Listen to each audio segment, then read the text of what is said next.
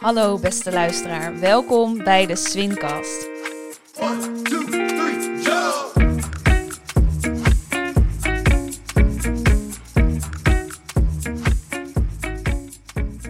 Ik ben Lianne de Bie, directeur van Swin. En mocht je denken, Swin, wat is dat? Wij zijn het Slow Food Youth Network, Swin dus. We zijn een netwerk van jonge mensen die samenwerken aan eerlijk en duurzaam voedsel. En nu denk jij, maar hoe dan? Dat is dus het mooie, dat doet iedereen in ons netwerk op zijn eigen manier. En via deze podcast wil ik jullie één voor één laten kennismaken met deze geweldige groep enthousiaste en inspirerende jonge mensen. Samen representeren deze mensen onze gezamenlijke reis naar een goed, clean en fair voedselsysteem. En vandaag zijn we met Jur en Anne in eh, Den Bosch. Eh, en vandaag ga ik het met hen hebben over de vrijheidsmaaltijden. Natuurlijk zijn ze ook alle twee eh swinners en doen ze nog heel veel andere leuke dingen. En vandaag zullen, zul je daar meer over horen. Ehm, ja, een speciale aflevering dus van de Swingcast in het kader van de Bevrijdingsdag en de Vrijheidsmaaltijden die ook dit jaar weer worden georganiseerd. Eh, onder andere in Den Bosch en Eindhoven door Anne en Jur. En ehm, nou, welkom Anne, welkom Jur. Dankjewel. Leuk dat jullie er zijn. De eerste aflevering met meer dan één gast. Dus dat is leuk.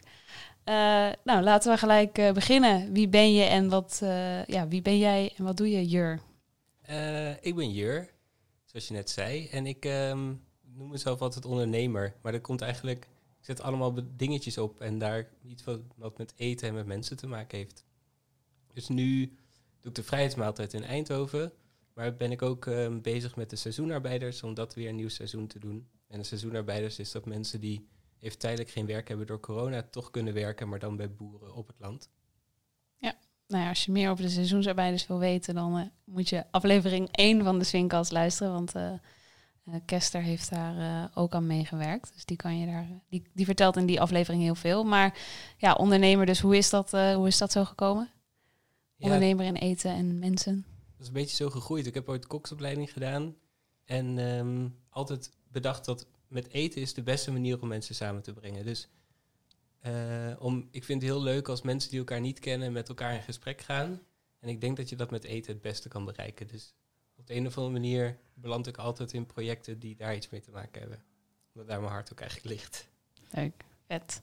En eh, zo ben je denk ik ook bij Swin terechtgekomen. Wat is Swin voor jou? Nou, Swin is echt... Weet niet, het was toen ik de... Ik ben begonnen door de academie te gaan doen. En eh nou, dat was echt wel een warm bad. Want eigenlijk waren er eindelijk diezelfde mensen die dezelfde passie hebben... om door te vragen over wat eten eigenlijk is en waar het eten vandaan komt. Dat was echt fantastisch. En nu is het netwerk echt... Als ik een gek idee heb of, of iemand anders heeft een gek idee... dan kan het gewoon, want iedereen werkt mee. Je kan gewoon met drie telefoontjes heb je alles geregeld. Fantastisch. Ja, dat is wel vet. Ja. cool. En noem daar eens een voorbeeld van. Nou, bijvoorbeeld de aardappelberg, die hebben wij samen gedaan, Lianne. Toen Mhm. waren we, we hadden een vet idee om aardappels te storten in Amsterdam, om eh, aandacht te vragen voor voedselverspilling. Nou, en dat hebben we in twee weken hebben we dat gewoon uit de grond gestampt. En er zijn 2000 mensen op afgekomen die aardappels hebben opgehaald. Eh, dat was bizar. En dat lukt al gewoon. Ja, ik vind het nog steeds ook bijzonder. ja, precies. Ja, cool, vet. Want je hebt, eh, naast dat je de academie hebt gevolgd, heb je, ben je, heb je hem zelf ook een jaar georganiseerd.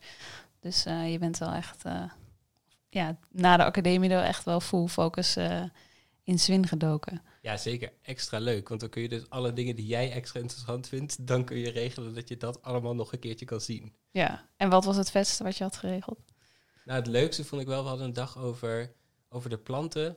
En toen hadden we, eh, waren we eerst bij een ecologische tuinbouw. En daarna hadden we een gesprek met Bayer. Eh Bayer Monsanto heet dat nu. Ehm, en zij zijn in mijn ogen echt een van de grootste boosdoeners in de landbouw. Ehm, dus het was een heel leuk gesprek. Het, ging er best wel heet aan toe. En dan denk ik echt, oh yes, ga ervoor. Iedereen, dit is zo vet. Cool, vet. Nou, thanks. Ja, en eh Anne zit er natuurlijk ook nog steeds. Ja, Eh, hoi. Hey, wie ben je en wat doe je? Nou, ik ben eh, Anne. En ehm, ik heb inmiddels het riedeltje. Ik ben freelance programmamaker in de wereld van voedsel en gedrag. Ik heb een duurzaam cateringbedrijf, dat heet De Lekkere Man. En daarnaast ben ik doula in opleiding. En een doula is een zwangerschaps- en geboortecoach. Ja. Dus in een notendop ondernemer, maar verschillende dingen dus. Ja, vertel eens eh, over de lekkere man. Waar komt die naam vandaan? De Lekkere Man. Ja, de naam slaat op, eh, op het feit dat we met mannenvlees werken. En ehm, wel heel leuk dat je vraagt om iets over de Lekkere Man te vertellen, want dat is eigenlijk eh, ontstaan vanuit een project dat we voor Swin Brabant gedaan hebben. Ehm is in 2015, 2016 hebben we zelfs een heel themajaar aan het thema mannenvlees gewijd. En als ik zeg mannenvlees, dan bedoel ik de hanen, stieren en bokken. Dus de broers van onze melkgeiten, melkkoeien en legkippen. Eh, dus de mannen die gefokt zijn om zuivel en eieren te produceren, eh, maar dat niet kunnen, want het zijn mannen. Ehm, maar dus ook niet van een vleesras zijn en daarmee financieel niet rendabel zijn en daarmee dus vaak geen fijn leven hebben, omdat dat financieel niet eh, haalbaar lijkt. Ehm, en dat vonden wij zo'n gek verhaal dat we daar dus vanuit Swin destijds een heel themajaar aan gewijd hebben. Ehm, en na dat themajaar was het woord mannenvlees ineens een ding. Maar we hadden eigenlijk feitelijk verder heel weinig kunnen veranderen. En we merkten dat dat een beetje bleef sudderen in ons hoofd, dat onderwerp, dat dat zo belangrijk was dat we daar graag iets mee wilden. Eh, niet alleen agenderen, maar ook eh, een aantal van de mogelijke oplossingsrichtingen uitwerken. En ehm, wat we toen als het meest logisch zagen qua oplossingsrichting was zorgen dat we iets meer mannen eten. Om ook die bekendheid van het onderwerp wat groter te maken. En dat zijn we toen gaan doen met de lekkere man. Cool. Ja, En daar lever je nu catering eh, in met, met mannenvlees. ja Dus- zeker. Ja, toen we het bedrijf begonnen, ehm, hebben we breder met mannenvlees gewerkt. We wilden echt van alles proberen. We voelden heel erg de verantwoordelijkheid om mee voor de afzet van die mannen te zorgen. Ehm, ze hebben van allerlei verschillende dingen gedaan, waaronder ook productontwikkeling en productverkoop. Maar we kwamen er eigenlijk best wel snel achter dat dat gewoon helemaal niet voor ons is. Want op een gegeven moment hield ik me bijvoorbeeld heel veel bezig met ehm, de eisen aan een productiefaciliteit en eh, verpakkingen en dat soort dingen. En ik werd er echt eigenlijk heel erg ongelukkig van. Ehm, en we kwamen er ook achter dat we gewoon eigenlijk allebei catering het allerleukst vinden om te doen. Omdat daar en heel veel ruimte is voor het verhaal. En je ook veel meer thema's dan alleen maar het mannenvlees mee kunt nemen. Dus we werken ook eh, met de seizoenen en we werken heel erg lokaal. En ehm, elke catering is op maat. Dus we kunnen daar zoveel meer verhalen in kwijt. En daar worden we zoveel vrolijker van. Dus ja, we werken nog met mannenvlees, maar ehm, ik ga niet pretenderen dat we nu mede verantwoordelijkheid aan het nemen zijn eh, voor de afzet. Echt alleen maar een stuk verhaal vertellen wat we, nog, eh, wat we nog doen. Maar daar voelen we ons nu goed bij. Ja, vet.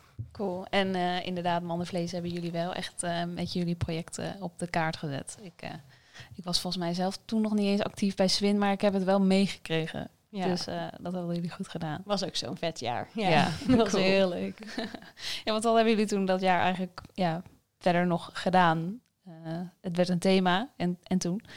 Nou, we hebben op de Dutch Design Week gestaan met de mannenvlees barbecue. Dat was een eh, speciaal ontworpen barbecue door Studio 1 op 1 en Food Curators. Een, een cirkelvormige barbecue van 4 meter diameter. En daar stond een chef-kok in. En we hebben gewoon een week lang op het Ketelhuisplein tijdens de DDW eh, gerechtjes uit staan delen en gesprekken gehad. En we hadden daar boeren bij die hun verhaal kwamen doen. We hadden een sessie met, eh, met een aantal van die boeren en specifiek eh, ingezoomd op hun vraagstukken. Eh, heel veel communicatie daaromheen gehad. Dus dat was een hele vette week. Maar we hebben ook ehm, een, nog een talkshow en een diner. En we hadden de kans om een bezoek te hebben bij een kalverhouderij. Dat is uiteindelijk niet doorgegaan, maar dat contact is er wel. En die man die bij die kalverhouderij werkt, bij dat grote bedrijf, die spreek ik nog steeds wel eens. En die haal ik er nog steeds wel eens bij als ik het wil hebben over ethiek rondom vlees. Ehm, dus ja, dat was een gigantisch vet jaar, ook gewoon qua netwerk, om al die boeren die iets met mannen doen te, te leren kennen en ehm, dat bredere verhaal rondom die ethiek van dat vraagstuk te bespreken. Ja, en zelf daardoor ook zoveel te leren, denk ik, over dat probleem. Zoveel. Ja, na Ja. dat jaar hadden ze van wow, we zijn echt wel nu een soort van per ongeluk mannenvlees-expert geworden. En wat gaan we er nu mee doen? Ja, Je voelt wel die verantwoordelijkheid om er dan iets mee te doen. ja om het verhaal verder te vertellen. Ja, precies. Jullie hebben dat gedaan, dus dat eh, is echt tof. Ja, ja, Ja. we doen ons best. en sinds recent dus ook eh doula. Ja. Eh, kan je daar iets meer over vertellen? Ja, zeker. Ehm, ja, het woord doula ehm, associëren mensen snel met iets zweverigs, maar het is eigenlijk gewoon heel simpel. Het is gewoon een oud Grieks woord en dat betekent dienende vrouw. En een doula is dus iemand die ehm, werk doet bij overgangsrituelen in het leven. Dus je hebt ook ehm doula's die juist begeleiding bieden bij eh, overlijden en dat soort, eh, dat soort zaken. Maar het meest bekend is de geboortedoula. En als, eh, als doula ben je dus eigenlijk een soort zwangerschaps- en geboortecoach. Dus je begeleidt een zwangere of een stel ehm, in die reis van zwangerschap eh, en geboorte. Want daar komen zoveel keuzes bij kijken. Want ehm, tijdens een geboorte moet je je zo openstellen en het is zo'n kwetsbaar iets. En het vraagt best wel heel erg veel van je als mens om dat, eh, om dat te kunnen en dat te doen. Mhm. En ik help mensen dus met het vinden van het vertrouwen en, eh, en het bieden van de juiste kennis om daarin alle keuzes te kunnen maken en op zichzelf te kunnen vertrouwen. Ja, vet. En nee, de eerste natuurlijk, eh, voedsel heeft ook heel veel centraal gestaan en nu ben je doula. Zit daar ook nog een link in, wat jou betreft? Ja. Eh, ja, voor mij wel. Ehm, want wat ik namelijk aan voedsel ook het meest interessant vind, is het feit dat er zoveel keuzes zijn. Ehm, dat als je mij even los laat gaan over voedsel, dan is een van de dingen die, waar ik als eerste ook over begin, is van goh, elk mens maakt per dag wel meer dan 200 voedselkeuzes. Grotendeels onbewust, maar je maakt heel erg veel keuzes. Ehm, en dat is iets wat mij heel erg interesseert. En hoe die keuzes worden ingegeven door onze cultuur en door onze socialisatie en door de directe sociale structuren om ons heen. Ehm, en dat zie je bij geboorte ook. Dus eh, voor mij zit daar een enorme overlap als het gaat over mensen ehm, in hun kracht zetten om keuzes te maken die bij ze passen, maar ook mensen nieuwe keuzemogelijkheden aanreiken waarvan ze misschien nog niet wisten dat ze er waren. En in allebei zit voor mij ook heel erg een aspect van kwetsbaarheid, wat ik heel belangrijk vind. Mooi. Cool. Ik vind het ook eh, heel vet dat je dat eh, bent gaan doen. Ehm, ja, je vertelde net al kort even over wat jij eh, met Swin hebt gedaan ook in het verleden. Maar voor jou ook de vraag, wat is Swin voor jou? Nou, ik ben in 2015, denk ik, ehm, actief geworden bij Swin. En voor mij heeft het echt ehm, gemaakt dat ik makkelijker kritische vragen stel, makkelijker überhaupt veel vragen stel. En ook makkelijker het gesprek kan voeren met mensen die misschien anders denken dan ik. Ehm, ik vond het heel tof om zo in contact te zijn met mensen die op zo'n andere manier bezig zijn eh, met eenzelfde onderwerp. En juist de, de rijkheid daarvan zien en ontdekken vond ik heel erg tof. Dus hoe je zo respectvol en rustig een gesprek kan voeren over iets wat je heel belangrijk vindt met iemand die dat ook heel belangrijk vindt, waar je er zo anders in staat. Mhm. ja. Cool. Vet. Ja. Nou, dat is inderdaad ook wel iets wat eh, ja, we met de academie eh, altijd als een belangrijk doel eh, zien. Dus mooi. Ja. En zelfs zes jaar later komt dat nog steeds dus, naar boven. Vet. ja, thanks. Leuk om, om zo te horen wie jullie zijn en wat jullie doen. Dat wist ik natuurlijk al een beetje, maar vet om dat eh, ook nu weer te horen. Eh, ik ben elke keer weer verbaasd eh, hoe divers de Zwinners zijn en wat ze allemaal doen. Maar vandaag gaan we het ook hebben over iets wat jullie over op 5 mei organiseren, de vrijheidsmaaltijden. Nou, jij in Den Bosch, Anne, en jij in Eindhoven, Jur. Vertel, wa- wat is dat en wat gaat er precies gebeuren? Nou, eigenlijk is het zo dat op 5 mei de bedoeling is, of het idee van het Nationaal Comité 4 of 5 mei, dat zoveel mogelijk mensen samen eten tegelijkertijd. Dus aan lange tafels, dat je ontmoetingen hebt met mensen die allemaal zelf wat te eten meenemen en met elkaar in gesprek gaan over wat vrijheid voor hun is. En nou ja, dat je gewoon andere mensen leert kennen dan die je normaal leert kennen. Zodat je echt met de buurt nou, samen aan het eten gaat. Nou ja, dat kan nu niet, want het is corona. Ehm, dus daar is een ander idee voor bedacht en dat is de vrijheidsmaaltijdsoep. Hij staat hier ook op tafel, dat kunnen jullie natuurlijk niet zien. Maar ehm, dat is een soep eh, die landelijk wordt geproduceerd, zodat heel Nederland op 5 mei dezelfde soep eet. Dus toch nog op die manier een soort verbonden is met elkaar. En dat organiseer ik dan in Eindhoven met wat mensen en Anne in eh, Den Bosch. Ja, en hoe gaat dat er in Eindhoven uitzien? Nou, best wel leuk, denk ik. Ehm, want wat we natuurlijk eigenlijk heel graag willen, is dat nog steeds zoveel mogelijk mensen met elkaar in gesprek gaan die elkaar niet kennen. Dus we hebben op heel veel plekken in de stad ehm, zetten we tafeltjes neer buiten waar mensen met z'n tweeën aan kunnen eten. Dat ze allemaal allebei een kopje soep kunnen eten en dan in gesprek gaan over vrijheid. Ehm, En er is ook een soepfiets door, die door Eindhoven heen fietst eh, om mensen een kopje soep te geven, gewoon op straat. Zodat, en daarnaast is de soep zit ook in een blik en die verkopen we. Eh, die verkopen voor 5 euro. En voor 5 euro koop je eigenlijk twee blikken, maar je krijgt er maar één.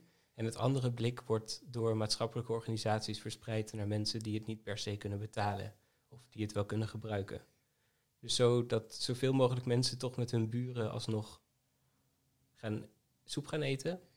En als kerst op de taart gaat er dan ook nog een fiets van eh, een soepfiets van Eindhoven naar Den Bosch. Of andersom, in ieder geval dat die verbinding er is. Eh, om ervoor te zorgen dat, eh, nou, dat we de Brabantse steden ook een beetje aan elkaar gaan verbinden. Nou ja, mooi fietsbruggetje naar eh, Anne. Wat, eh, wat gaat er in, eh, in Den Bosch gebeuren? Het, het ziet er het precies hetzelfde uit of eh, zal het iets anders zijn? En niet precies hetzelfde, ehm, maar in essentie, de essentie van alles wat er, wat er gebeurt rondom een vrijheidsmaaltijd in Nederland is natuurlijk hetzelfde. Hè? Je wil mensen met elkaar eh, verbinden en een gesprek over vrijheid faciliteren of minimaal zorgen dat mensen stilstaan bij het thema vrijheid. Eh, nou, in Den Bosch is het, eh, ziet het er iets anders uit, maar dat komt denk ik ook voornamelijk omdat het Bevrijdingsfestival Brabant altijd in Den Bosch plaatsvindt. Dus voor mij was dat een hele logische partner om, eh, om op te zoeken. En ehm, het Bevrijdingsfestival Brabant heeft eigenlijk elk jaar al de bevrijdingslunch op het festival ook. Dus eh, nu vanwege de maatregelen waren zij ook op zoek naar een andere invulling daarvoor. En eh, ik had natuurlijk de ruimte om een concept op te zetten. En daar zijn we een hele hoop eh, heen en weer gegaan, wat niet te maken had met de samenwerking, maar puur met de veranderende maatregelen continu. En dan zijn we uiteindelijk aanbeland bij een, bij een idee dat ehm, een vrijheidsmaaltijd, waar de soep dus onderdeel van is, op 5 mei door heel veel mensen gegeten kan worden. En dat kan zijn omdat ze hem eh, krijgen van het festival, omdat mensen in het netwerk zitten van het festival. Dat kan zijn omdat mensen een maaltijd kopen. Dus je kunt hem gewoon bestellen en dan wordt hij bij je thuis bezorgd. Of dat kan zijn, en dat is dus meer mijn, eh, mijn project, dat mensen eh, een maaltijd ontvangen eigenlijk als verrassing, omdat ze zijn aangedragen door iemand anders om een maaltijd te ontvangen. Dus ik ben heel druk bezig om eh, allerlei verschillende toffe initiatieven, maatschappelijke organisaties ehm, en actieve bewoners van de stad ehm, aan te spreken en hen uit te nodigen om anderen aan te dragen en om zelf ook zich aan te melden voor een maaltijd. En zo hoop ik een zo, ja, zo, zo breed mogelijke groep aan bossenaren aan de maaltijd te krijgen. En eh, de maaltijd bestaat uit meer dan eten, want er zit natuurlijk ook eh, genoeg gesprekstof in. Dus we Ja. hebben hele fijne gesprekskaartjes. We gaan een podcast maken, of in ieder geval niet wij. De, mensen van men, de makers van Mensen Zeggen Dingen, die maken een podcast voor ons. Dus daar kunnen we mensen toegang toe geven. En als het met de maatregelen kan, dan wil ik heel graag dat er een, ehm, een soort uitnodiging voor de buren bij de maaltijd in zit. Dus dat mensen echt met een kaartje naar hun buren kunnen en ze kunnen vragen om samen de maaltijd op te eten. Ja. Mooi, vet. En zo ja, vergelijkbare concepten gebeuren dus nu in, op tien plekken in Nederland op 5 mei. Ja. Dus bij iedereen, eh, bij veel mensen in de buurt in ieder geval. Ja, Mooi. klopt. En eh, waarom is volgens jullie eh, samen een maaltijd delen zo'n mooie manier om, om vrijheid te vieren? En waarom is dat zo belangrijk? Ja, ik denk dat samen een maaltijd delen is per definitie iets intiems. Ehm, ik denk dat iedereen het wel kent dat je op een of andere conferentie staat en een broodje staat te eten en eigenlijk heel ongemakkelijk bent omdat je ondertussen in gesprek bent. En dus dat, dat bevestigt wel dat het al iets intiems is om te doen, samen eten. En op het moment dat je daar dus de tijd voor neemt en bewust aan zo'n maaltijd gaat zitten, ontstaan er dus vanzelf gesprekken. Omdat het al een, een intiem moment is.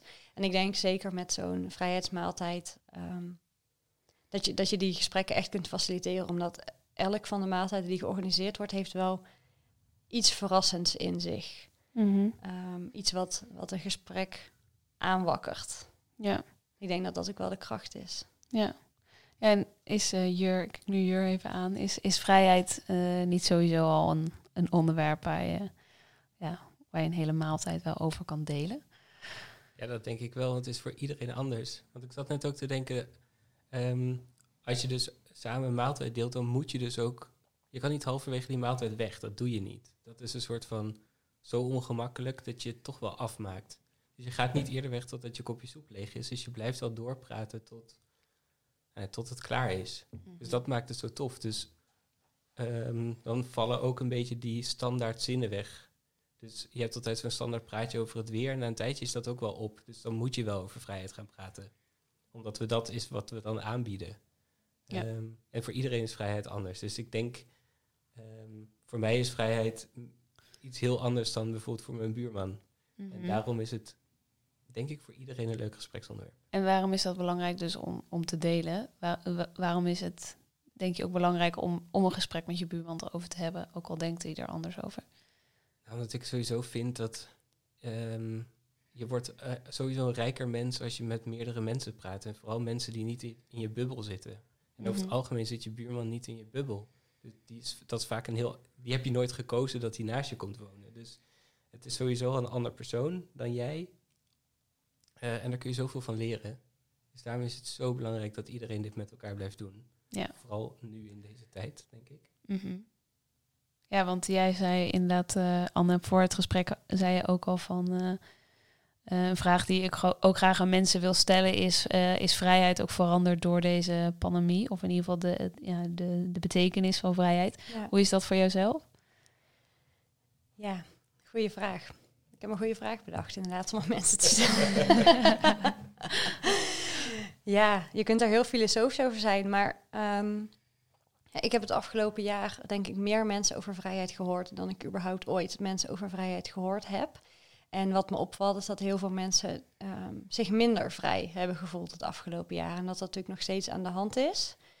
Ehm, en dat heeft mij wel aan het denken gezet van waar zit die vrijheid dan in? Want persoonlijk heb ik niet ervaren, of niet op een vervelende manier ervaren dat mijn vrijheid echt beperkt is. Dus dat betekent denk ik dat ik me heel erg rijk kan rekenen. Dat ik geen financiële stress heb. Dat ik een fijn huis heb waar ik me veilig voel, waar ik me prettig voel, waar ik het gezellig heb. Ehm, dat ik familie en vrienden heb waar ik op terug kan vallen en waar ik het fijn mee heb. Ehm, en ik denk dat dat dan waarschijnlijk voor mij redenen geweest zijn dat ik me niet beperkt heb gevoeld in mijn vrijheid. En maar Ja. ik zie dat andere mensen en ook mensen om mij heen dat, dat wel zo ervaren. Dus ehm, daarmee reken ik me eigenlijk rijk. En ik besef ik me heel erg wat ik wel heb en zie ik ook hoe kwetsbaar dat kan zijn. Dus dat is iets als een avondklok. Hoe ingrijpend is dat nou eigenlijk voor je leven? Dat dat dus voor heel veel mensen toch wel, toch wel heel ingrijpend kan zijn. En dat ze dat wel zo ervaren. Dus dat vrijheid een heel kwetsbaar iets is. En dat er eigenlijk maar iets relatief kleins hoeft te gebeuren voor mensen om die vrijheid niet meer te ervaren. Mhm.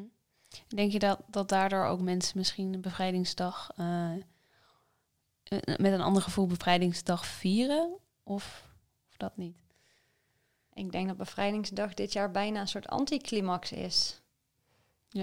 Ja, dat volgens- klinkt voor heel deprimerend. Ja, misschien is er zelfs nog een avondklok op bevrijdingsdag. En sinds de Tweede Wereldoorlog heeft Nederland geen avondklok gekend. Ja, dat is. eh, ja. Als ik denk aan bevrijdingsdag vieren, weet je, het is, het is de verjaardag van mijn broertje. Dus voor mij hoort bevrijdingsdag zo te zijn dat ik taart ga eten bij mijn broertje. En daarna naar het bevrijdingsfestival ga en daar biertjes drink en allemaal lieve leuke mensen tegenkom. En dit jaar, nou ik mag blij zijn als ik mijn broertje kan zien. Ja. Ja, en ik, ik ben natuurlijk aan het werk, wat heel leuk is met de vrijheidsmaaltijd. Maar het is natuurlijk wel een heel andere dag dan andere jaren. Mhm.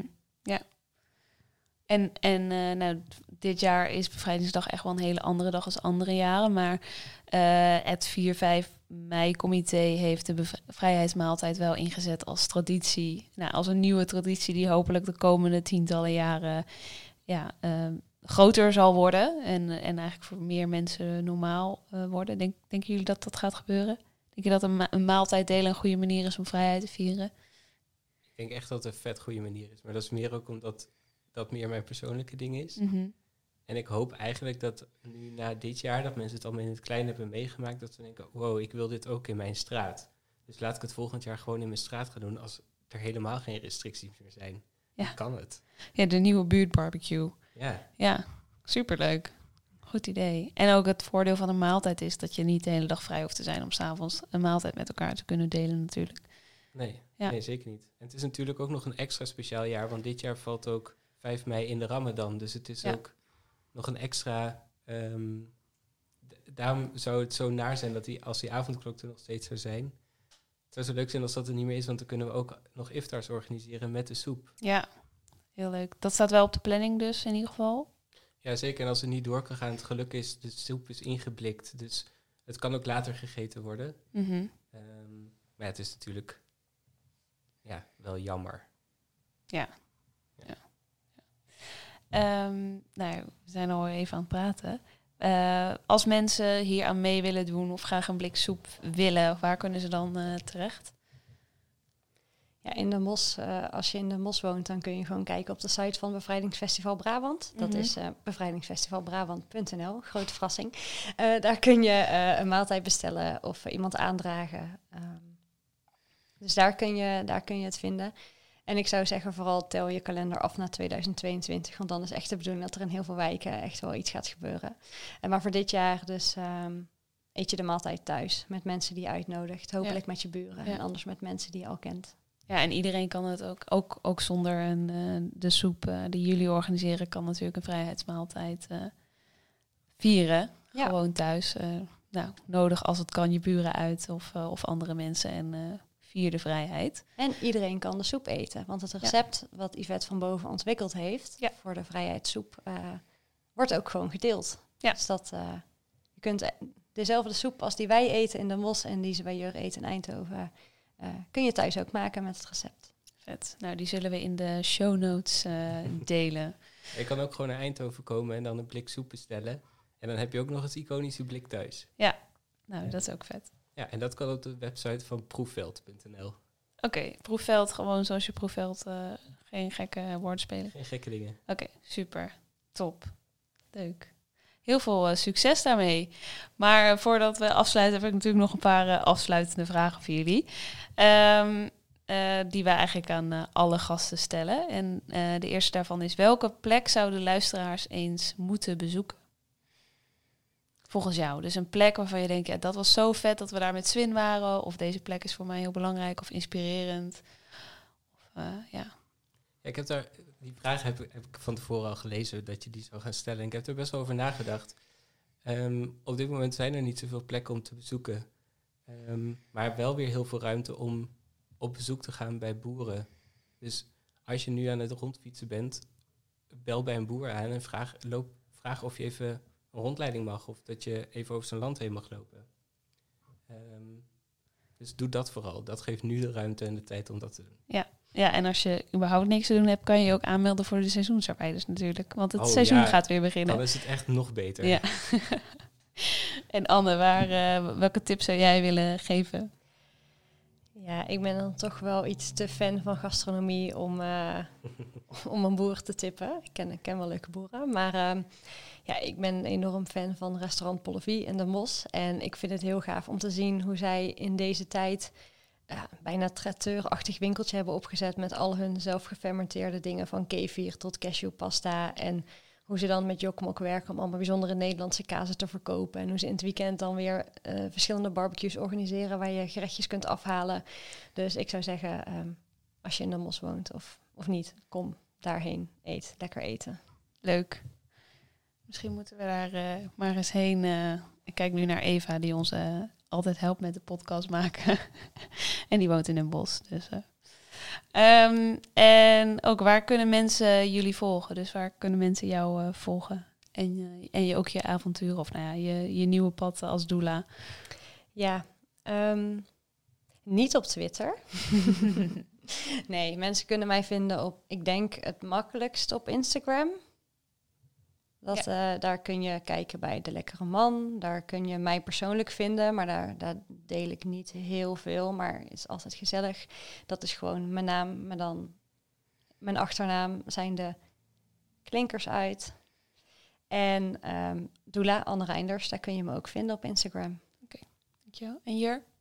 Ik ben echt vet slecht in social media, dus daar kun je me niet vinden. Maar ik heb wel een website over wat ik doe en dat is degoededoener.nl. Ehm, en daar kun je me ook steunen voor al het vrijwilligerswerk wat ik doe. Dus kijk daar met wat ik, waar ik mee bezig ben. Mooi, top. En eh, tot slot een vraag. eh, waar kunnen mensen jou voor benaderen of waar heb jij nog mensen voor nodig? Nou, ehm, je kan me altijd benaderen als je gek plannen hebt en dat wil gaan doen, wat iets met eten en wat mensen te maken heeft. dat vind ik heel leuk om te doen. Dus eh, bel me daar alsjeblieft voor.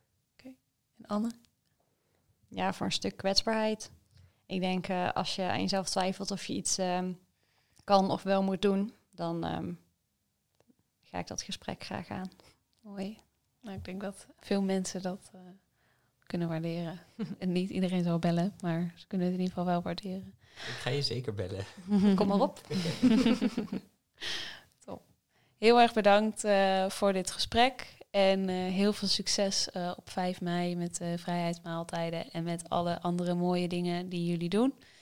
En ehm, voor alle luisteraars, eh, vier je vrijheid. ehm, eet samen, nodig een buur uit. En eh, ja, eh, toast op eh, bevrijdingsdag. Zeker. Dankjewel. Ja, een mooie dankjewel. dag. Dankjewel. Super tof dat je hebt geluisterd. Gaf deze aflevering jou ook de energie om aan de slag te gaan voor een beter voedselsysteem? Deel hem dan met je vrienden of op social media. En vergeet ons natuurlijk niet te taggen. Mocht je in contact willen komen met Swin of onze spreker, mail dan naar info.swin.nl. Deze podcast is mede mogelijk gemaakt door onze geweldige podcastpartner, podcastpartner, componist en producent Boy Griffioen en Studio Daags.